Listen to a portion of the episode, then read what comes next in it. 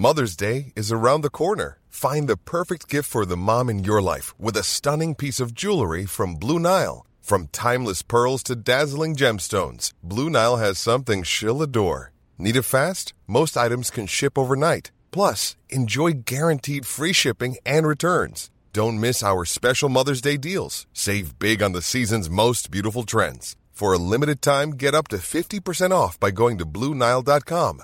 That's BlueNile.com.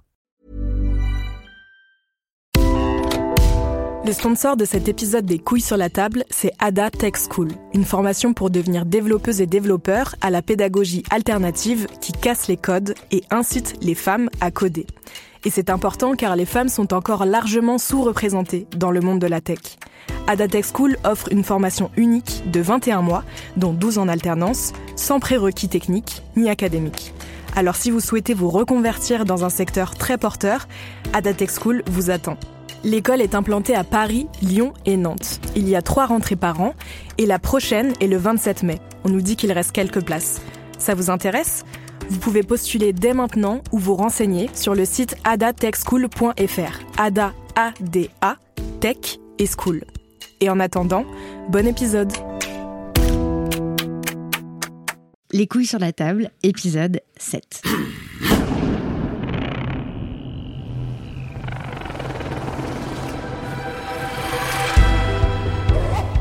Dans ce septième épisode, on va parler de violences sexuelles au travail, de sexisme, d'agression, de harcèlement sexuel et des hommes, puisque Les couilles sur la table, c'est une émission entièrement consacrée aux hommes et aux masculinités. Marilyn Baldec, bonjour. Bonjour. Vous êtes une militante féministe, vous êtes déléguée générale d'une association que j'aime beaucoup, c'est l'AVFT, l'Association contre les violences faites aux femmes au travail. C'est notamment grâce à cette association que le harcèlement sexuel est puni par la loi, puisqu'elle existe depuis 1985, c'est ça? C'est ça. Vous, Marilyn Baldec, vous militez dans cette association depuis 15 ans. Tout à fait. Donc dans ce cadre-là, vous avez rencontré, conseillé, écouté et entendu parler des milliers de femmes victimes de violences sexuelles euh, au travail. Vous avez aussi assisté personnellement à des dizaines de procès. Mhm. Euh, donc vous avez vu et écouté des centaines d'individus coupables de ces violences sexuelles au travail. Quel est le, le point commun entre tous ces individus? Alors le point commun, euh, leur point commun, c'est euh, très manifestement que ce sont des hommes. Donc euh, c'est la, première chose que je peux dire, c'est que les personnes qui agressent sexuellement les femmes dans le cadre du travail sont des hommes. Alors c'est pas un scoop. Et en même temps, quand on le dit, ça paraît vertigineux parce que parce qu'il faut bien trouver des explications à, à cet état de fait, puisque euh, voilà, ça, ça n'est jamais arrivé dans toute l'histoire de l'association que ce soit une femme qui soit mise en cause par un homme. D'accord. Euh, la dernière enquête d'ampleur nationale euh, montre que c'est environ une femme sur cinq qui est harcelée à un moment ou un autre euh, de sa carrière professionnelle. Euh, ça veut dire que chacun d'entre nous, on connaît une victime, on connaît une femme qui a été victime. euh, Du harcèlement sexuel au travail, oui, Ouais. c'est certain. Et, Et- donc des harceleurs aussi. Et donc, ça veut dire qu'on connaît aussi Mm. des harceleurs et des hommes euh, violents euh, dans le cadre du travail. Est-ce que vous pouvez rappeler ce qu'on entend par violence sexuelle faite aux femmes au travail? Alors, euh, on utilise le- le- l'expression de violence sexuelle pour balayer en fait euh, euh, des agissements qui recouvrent plusieurs catégories d'infractions pénales. Donc, le harcèlement sexuel, l'exhibitionnisme sexuel, les agressions sexuelles et le viol. Donc, il y a quatre infractions pénales différentes dans un registre sexuel qui sont punies de un an d'emprisonnement pour l'exhibitionnisme sexuel jusqu'à 15 ans de réclusion criminelle pour le viol. Est-ce qu'il y a des environnements de travail, des milieux professionnels qui favorisent la violence contre les femmes Du harcèlement sexuel au travail, on en trouve dans tous les milieux. Enfin, moi, je n'ai pas encore trouvé un milieu qui soit épargné par euh, ces violences-là. Et c'est vrai que les deux derniers mois, on a entendu parler de tout un tas de milieux différents où euh, ces violences euh, sont commises. Après, il y a des milieux, alors je ne sais pas si on peut parler de milieux, mais plutôt de- de- d'organisation du travail qui sont favorisantes, qui créent un terreau, en fait, sur lequel peut germer, en fait, plus facilement le, le harcèlement sexuel. Donc ça peut être lié au fait qu'il y ait une ségrégation sexuelle de l'emploi avec euh, des, euh, des, postes à responsabilité qui sont quasiment toujours systématiquement euh, occupés par des hommes. Les postes subalternes occupés par des femmes ou euh, une ségrégation des tâches aussi plus que des postes. Par exemple, dans un, dans un dossier qu'on a conduit jusque devant le Conseil de prud'homme et dans lequel on a obtenu une condamnation de l'employeur récemment, le dossier que les médias ont appelé euh, le dossier des nettoyeuses de la gare du Nord, mmh. on a vu que euh, les hommes nettoyeurs utilisaient l'aspirateur, la petite voiturette qu'on voit sur les quais de la gare, etc. Enfin, tout ce qui était en lien avec du, du, matériel électrique, technique, alors que les femmes étaient euh, cantonné au nettoyage à l'intérieur des trains et notamment au nettoyage des toilettes des trains. Et donc, euh, des, les tâches qui sont les plus, euh, plus dégradantes, qui obligent à des postures aussi particulières, qui, sont un peu dégradantes, un peu humiliantes pour elles. Et on voit bien que ben, petit à petit, quand on assigne les femmes à nettoyer la merde dans les trains, pour le dire de manière triviale, elles finissent aussi par être traitées comme de la merde par leurs collègues masculins. Donc c'est ça qu'on a, qu'il a fallu qu'on explique aux juges. Il y a le harcèlement sexuel il est aussi favorisé par cette organisation du travail où euh, on place systématiquement les femmes à des tâches euh, ultra subalternes. Après, on observe aussi euh, des organisations du travail qui sont a priori extrêmement sympathiques. Hein. On, on a tous et toutes envie de travailler dans des entreprises qui sont gérées de manière relativement familiale, décontractée, familière même. mais c'est aussi problématique parce que qui dit familiarité dit un flou dans la répartition entre la sphère intime, la sphère personnelle et la sphère professionnelle. Et ce flou, il rend compliqué en fait pour les salariés le fait de poser des limites à des comportements qu'elles jugent déplacés, qu'elles jugent attentatoires justement, à leur sphère ça, vous, avez vu des dossiers où, c'était le cas, où ça a été utilisé, euh, cet argument-là, qu'en fait, euh, bah non, c'est pas du harcèlement, c'est juste l'ambiance qui est comme ça et que la personne.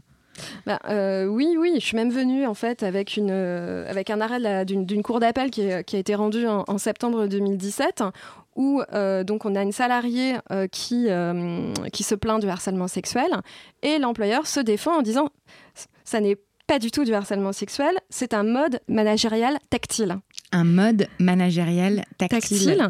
Il disait voilà, moi en fait, je, mon, ma façon en fait d'exercer euh, d'exercer le pouvoir en fait, euh, elle est très décontractée. Oui, euh, je mets la main sur les épaules de mes collègues. oui, je peux être très proche physiquement d'elle, mais j'estime que c'est pour la bonne marche de l'entreprise, que c'est que c'était dans cette ambiance familiale, c'est le mot qu'il utilise. je pouvais me comporter comme ça et que et qu'en fait les salariés devaient y trouver leur compte, parce qu'en fait, c'était plutôt sympathique de ma part en fait.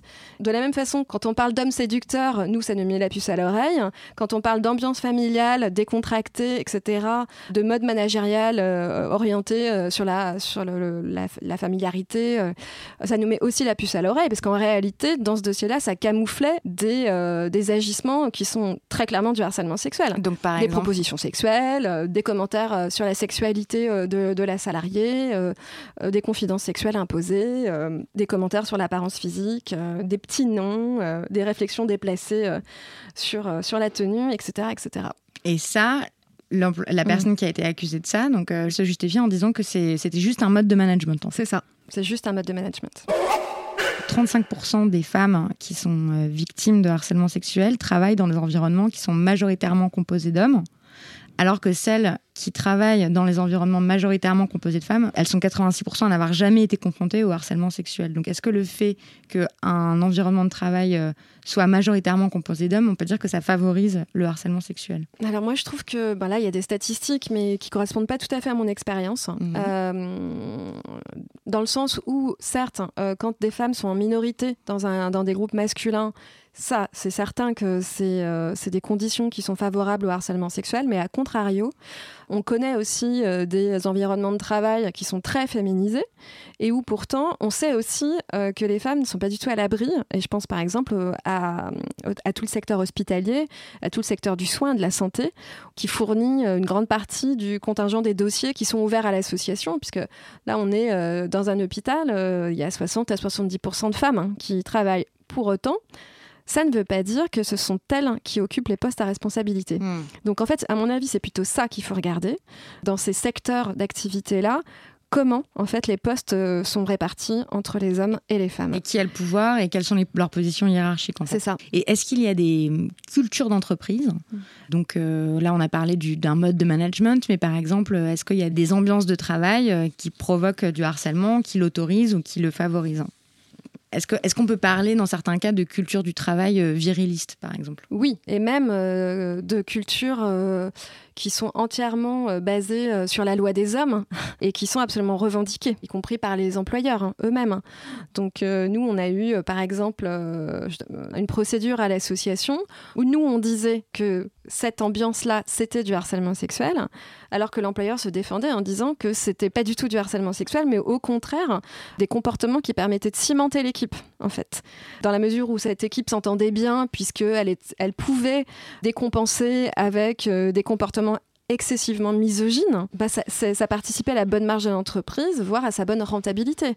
Donc, euh, devant le Conseil de prud'homme, puis devant la Cour d'appel, l'employeur a fourni en fait un rapport dans lequel on peut lire, moi je l'ai sous les yeux, je peux vous le lire, que euh, les stratégies collectives de défense fondées sur la virilité trouvent toute leur place dans certains milieux professionnels, que ces stratégies sont des bons moyens pour tenir au travail lorsque celui expose à des situations anxiogènes, et que euh, on peut parler de système défensif des, salariés dans, dans, des secteurs donnés, comme par exemple le BTP, chez les pompiers, chez les militaires, et je cite, système dans lesquels l'obscénité et la pornographie participent de ces stratégies collectives. Donc en fait, c'est parfaitement assumé dans ce... Dans ce dossier, euh, en l'occurrence. C'est-à-dire que l'employeur se défend en disant euh, non, mais en fait, leurs blagues pornographiques, leur ambiance hyper viriliste, c'est ce qui les tient tous ensemble et ça, ça, c'est favorable pour l'entreprise. C'est favorable pour l'entreprise et donc c'est la culture dominante, c'est la norme de l'entreprise en fait, euh, la grossièreté, la pornographie, l'obscénité. C'est la culture de l'entreprise qui historiquement ne comportait que des hommes et avec le développement de l'entreprise, des femmes sont arrivées et l'employeur considère que c'était à elle de s'adapter à la norme dominante et pas à cette culture de s'amender et de se remettre en question avec l'arrivée des femmes. À tel point que, euh, devant le Conseil de prud'homme, l'employeur nous explique qu'il euh, semblerait que la salariée ait eu des difficultés d'adaptation à cette culture fondée euh, sur euh, bah, la virilité, l'obscénité, et qu'elle a considéré que son système de valeurs à elle, c'est-à-dire la lutte, son combat en fait pour que ça s'arrête, elle a eu du mal à considérer que ce système de valeurs puisse ne pas être partagé par tous, en partant du principe érigé en évidence, je cite, que son système de valeurs à elle devait prévaloir à leur système de valeurs à eux. Donc en fait, en les mettant sur un plan d'équivalence, c'est-à-dire ah bah ils ont un système de valeurs, ça vaut très bien celui qu'elle a elle. Exactement. Et eux leur système de valeurs, c'est un système de valeurs donc viriliste au sens où euh, ça favorise euh, euh, et ben on trouve que la domination masculine c'est très bien. Euh, que, ça. Je sais pas quelles étaient les, quelles étaient les manifestations. Ah bah, les manifestations, euh, c'est l'envoi de mails à caractère pornographique sur le mail de, de l'entreprise. C'est des propositions sexuelles incessantes. C'est le chef d'équipe qui rentre en plein été dans les bureaux en disant bah, Salut les filles, je vais mettre la clim plus froide pour voir vos tétons pointés. Voilà, euh, ça euh, constamment en fait. Donc euh, les femmes étaient sans, sans arrêt ramenées en fait alors à une vocation purement sexuelle en fait. Ce qui est alors dans l'absolu insupportable quand on travaille dans ces milieux-là, mais qui en plus déplace en fait la place des femmes sur un terrain non professionnel, c'est-à-dire qu'elles sont évaluées en fonction de leur capacité à s'adapter à la norme dominante et pas du tout sur, sur des critères professionnels. Quels que soient les efforts qu'elles font en fait pour bien faire leur travail, si elle ne rit pas, en fait, aux blagues, entre guillemets, des, euh, des hommes, en fait, elles sont en dehors du groupe et donc persona non grata. Donc elles seront sanctionnées en plus euh, dans l'exercice euh, de Là, travail. Cette, la, la, salariée en question, elle a fini par être sanctionnée pour avoir dénoncé le système. C'est le motif, c'est le motif de la lettre de licenciement. Ah, parce qu'elle a été licenciée. Elle a été licenciée parce qu'on a considéré qu'elle n'arrivait pas à s'adapter et que c'était de sa responsabilité à elle, puisque euh, elle arrivait après de s'adapter à la norme dominante. Norme dominante qui était donc une norme mmh. euh, très dégradante euh, pour les femmes et qui était une mmh. norme misogyne en fait. Une norme misogyne qui venait pas tout à fait de nulle part, puisque le, le, chef était un ancien militaire qui avait importé en fait de son milieu d'origine, donc la, la, les casernes, donc on sait ce qui se passe hein, dans, les, dans les casernes, des modalités d'organisation de travail extrêmement misogynes. Donc il y a bien des des cultures d'entreprise très mmh. misogynes et, hostiles aux femmes. Oui. J'aimerais qu'on parle des harceleurs. Mmh. Qu'est-ce qu'on peut dire des harceleurs? C'est qui les harceleurs? Ben, C'est monsieur tout le monde. C'est pas des monstres? C'est pas des monstres. ce ne sont pas des pervers narcissiques. ce ne sont pas des malades.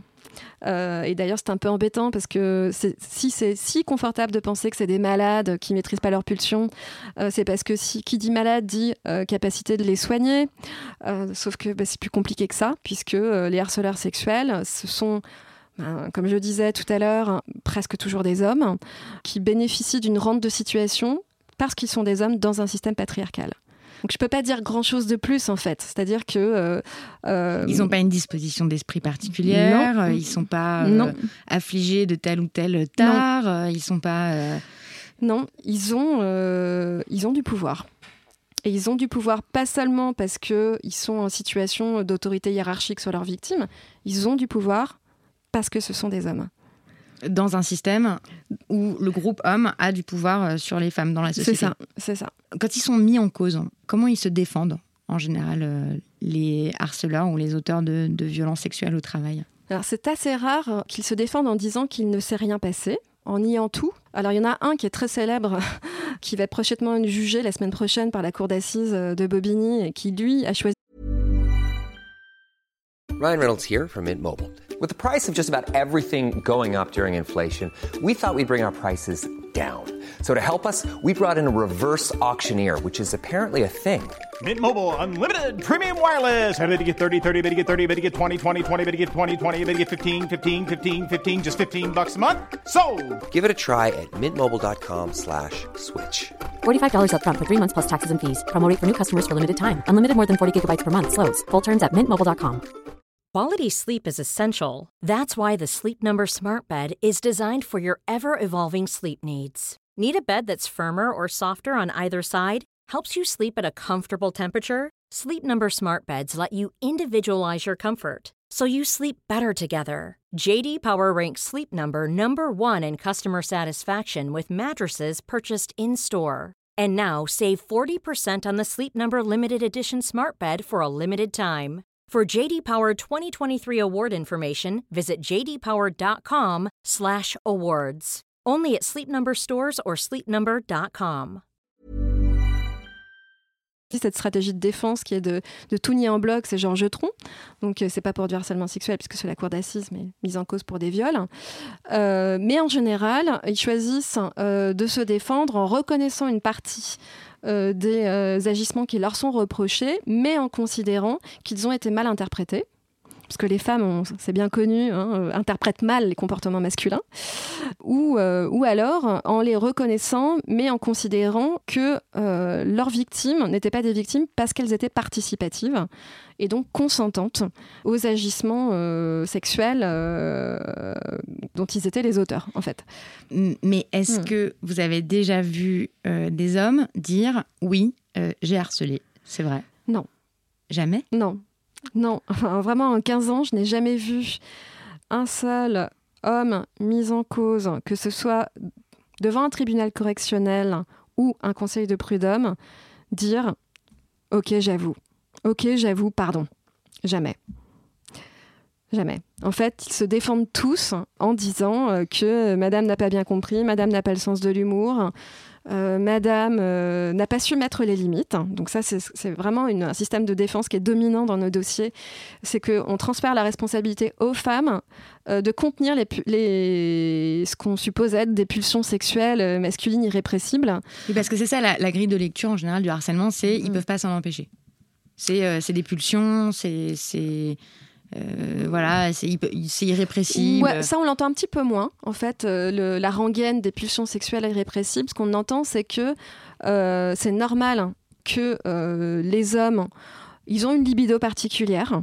Euh, ils ont une libido qui est plus envahissante que celle des hommes, que celle des femmes, pardon. Les femmes doivent le savoir, le prendre en considération et faire attention à ça.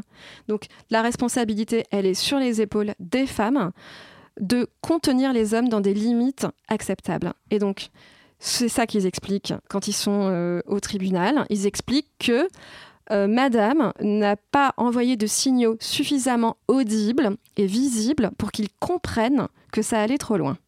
C'est comme ça qu'ils se défendent. Oui, donc c'est la, la, faute des femmes. C'est la faute des femmes. Donc ils disent, moi je ne comprends pas si elle m'avait dit non tout de suite. Pourquoi elle m'a pas, enfin pourquoi elle m'a pas mis une gifle hein? Pourquoi elle ne m'a euh, pas euh, recadré tout de suite? Ah moi j'aurais arrêté tout de suite. Hein. C'est ça qu'ils disent.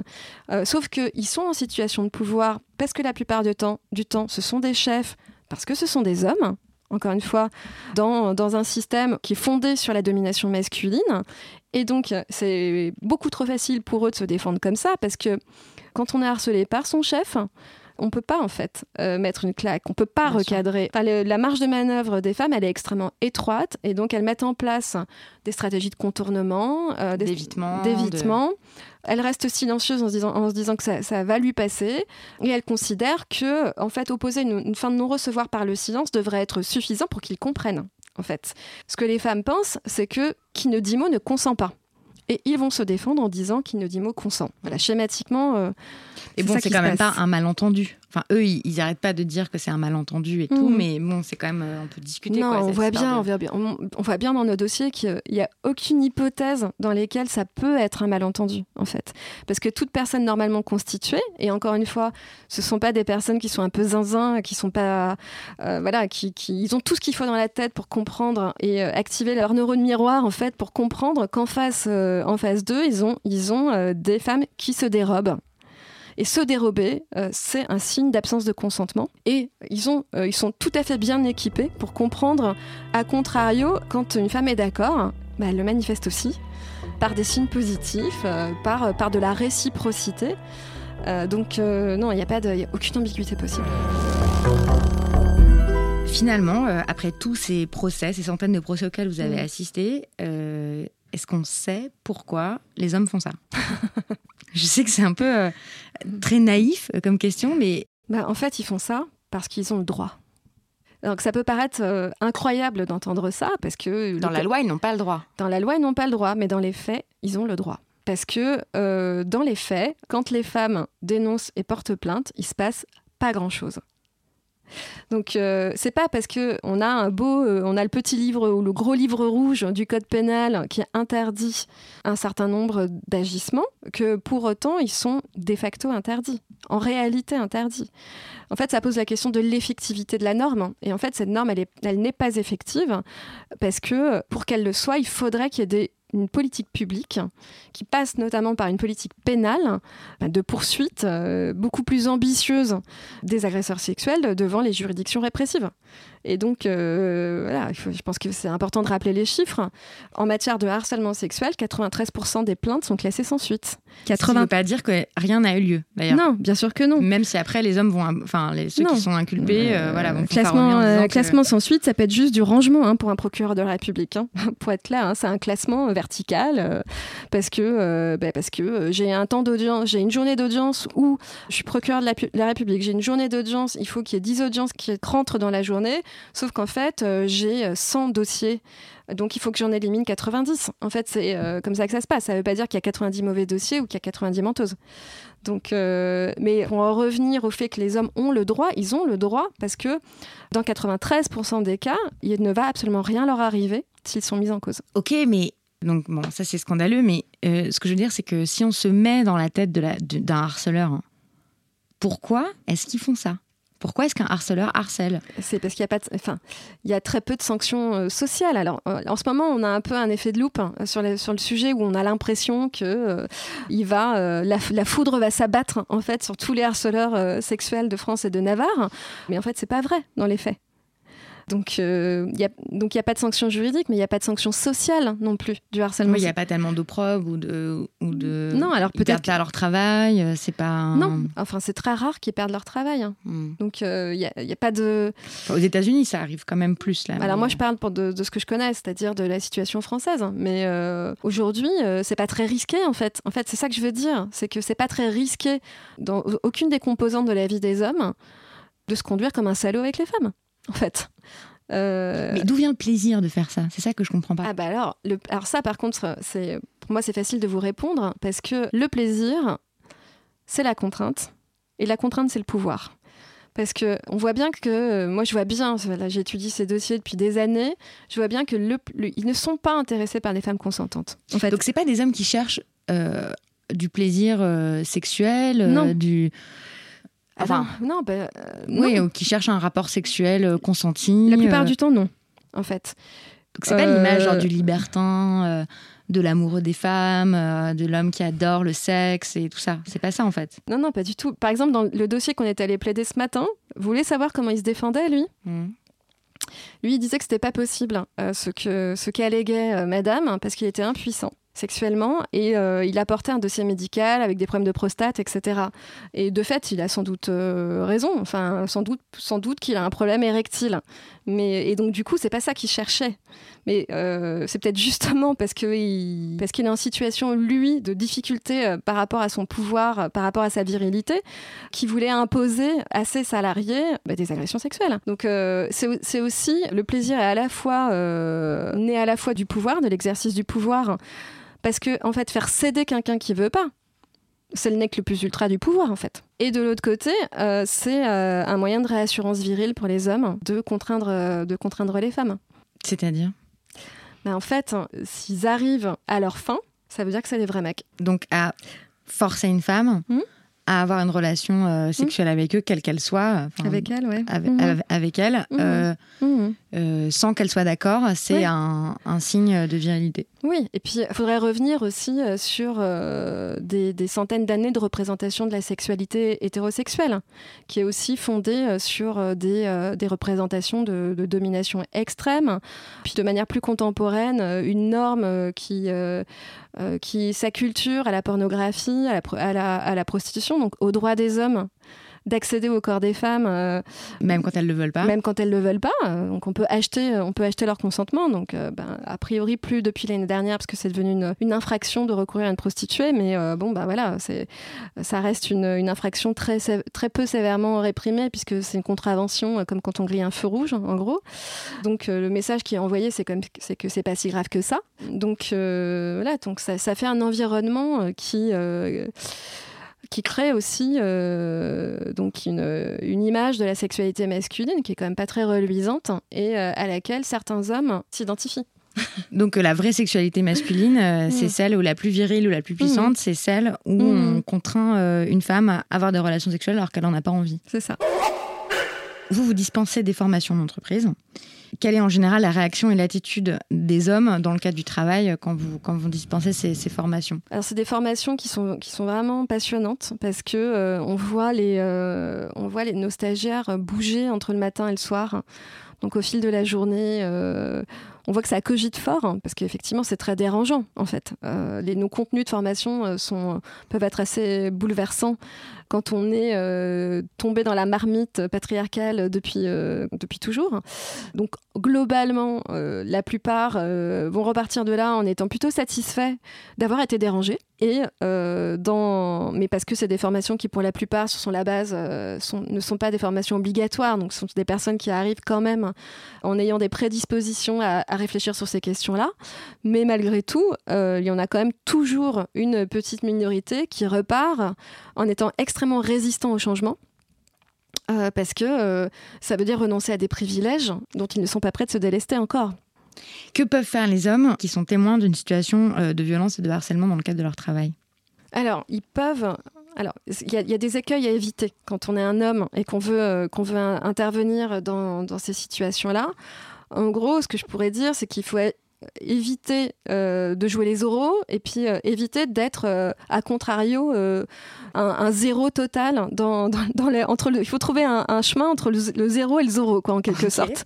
Donc, on voit des hommes qui, a- qui arrivent en, en jouant les chevaliers servants, en disant, en, voilà, en, jouant les, les avocats de ces femmes qui n'ont rien demandé et qui donc mettent en, en place des, des démarches qu'elles n'ont pas souhaitées ou en tout cas pas tout de suite et qui, qui prennent la place des femmes en fait dans ce combat. Euh, donc ça, ça va pas du tout, c'est complètement contre-productif. Et à contrario, des hommes qui, justement, en disant ah non mais euh, les femmes sont des grands, elles, ont obtenu la libéra- leur libération, euh, le féminisme est passé par là, donc sont des, gr- des grandes filles, elles peuvent se débrouiller toutes seules, ne font absolument rien.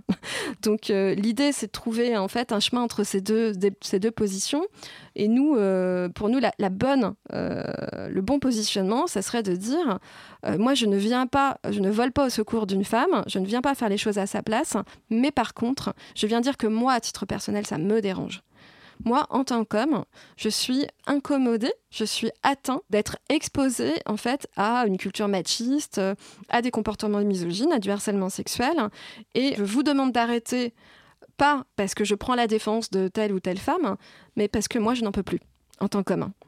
Hmm. Et donc, dans cette euh, démarche-là, ils ne prennent la place de personne ils ne, se, deviennent pas des héros en fait pour, pour le collectif de travail, mais ils se placent en tant que victimes du système en fait. Et c'est ça qu'on attend d'eux en fait, c'est qu'ils considèrent euh, qu'ils euh, ont euh, plus à gagner de, de, s'affranchir de, la norme dominante que, que de la conforter. Est-ce que pour terminer, il y a une œuvre que vous aimeriez bien recommander? Pour moi, il y, a un, livre très important qui a été très important dans ma dans ma culture féministe, hein, qui n'a peut-être pas grand-chose à voir euh, avec la question de la masculinité, mais qui a beaucoup à voir avec, la question de la liberté des femmes. Euh, c'est L'art de la joie de Goliarda Sapienza, qui est pour moi une ode euh, à la liberté et, vraiment un... c'est un très très beau livre, y compris sur le plan littéraire d'ailleurs. Oui, il est paru en poche d'ailleurs il n'y a mm. pas très longtemps aux éditions du Tripod, je crois. Oui, c'est vrai que c'est un très beau, mm. très très beau roman.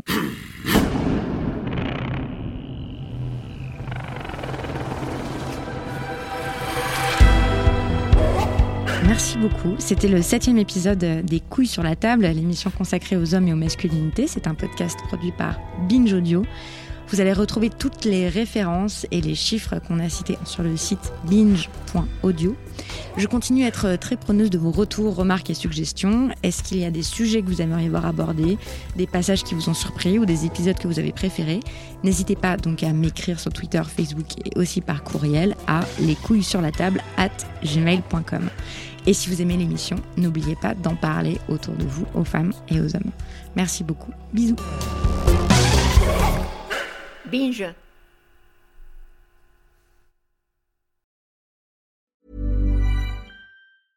A lot can happen in the next three years. Like a chatbot may be your new best friend.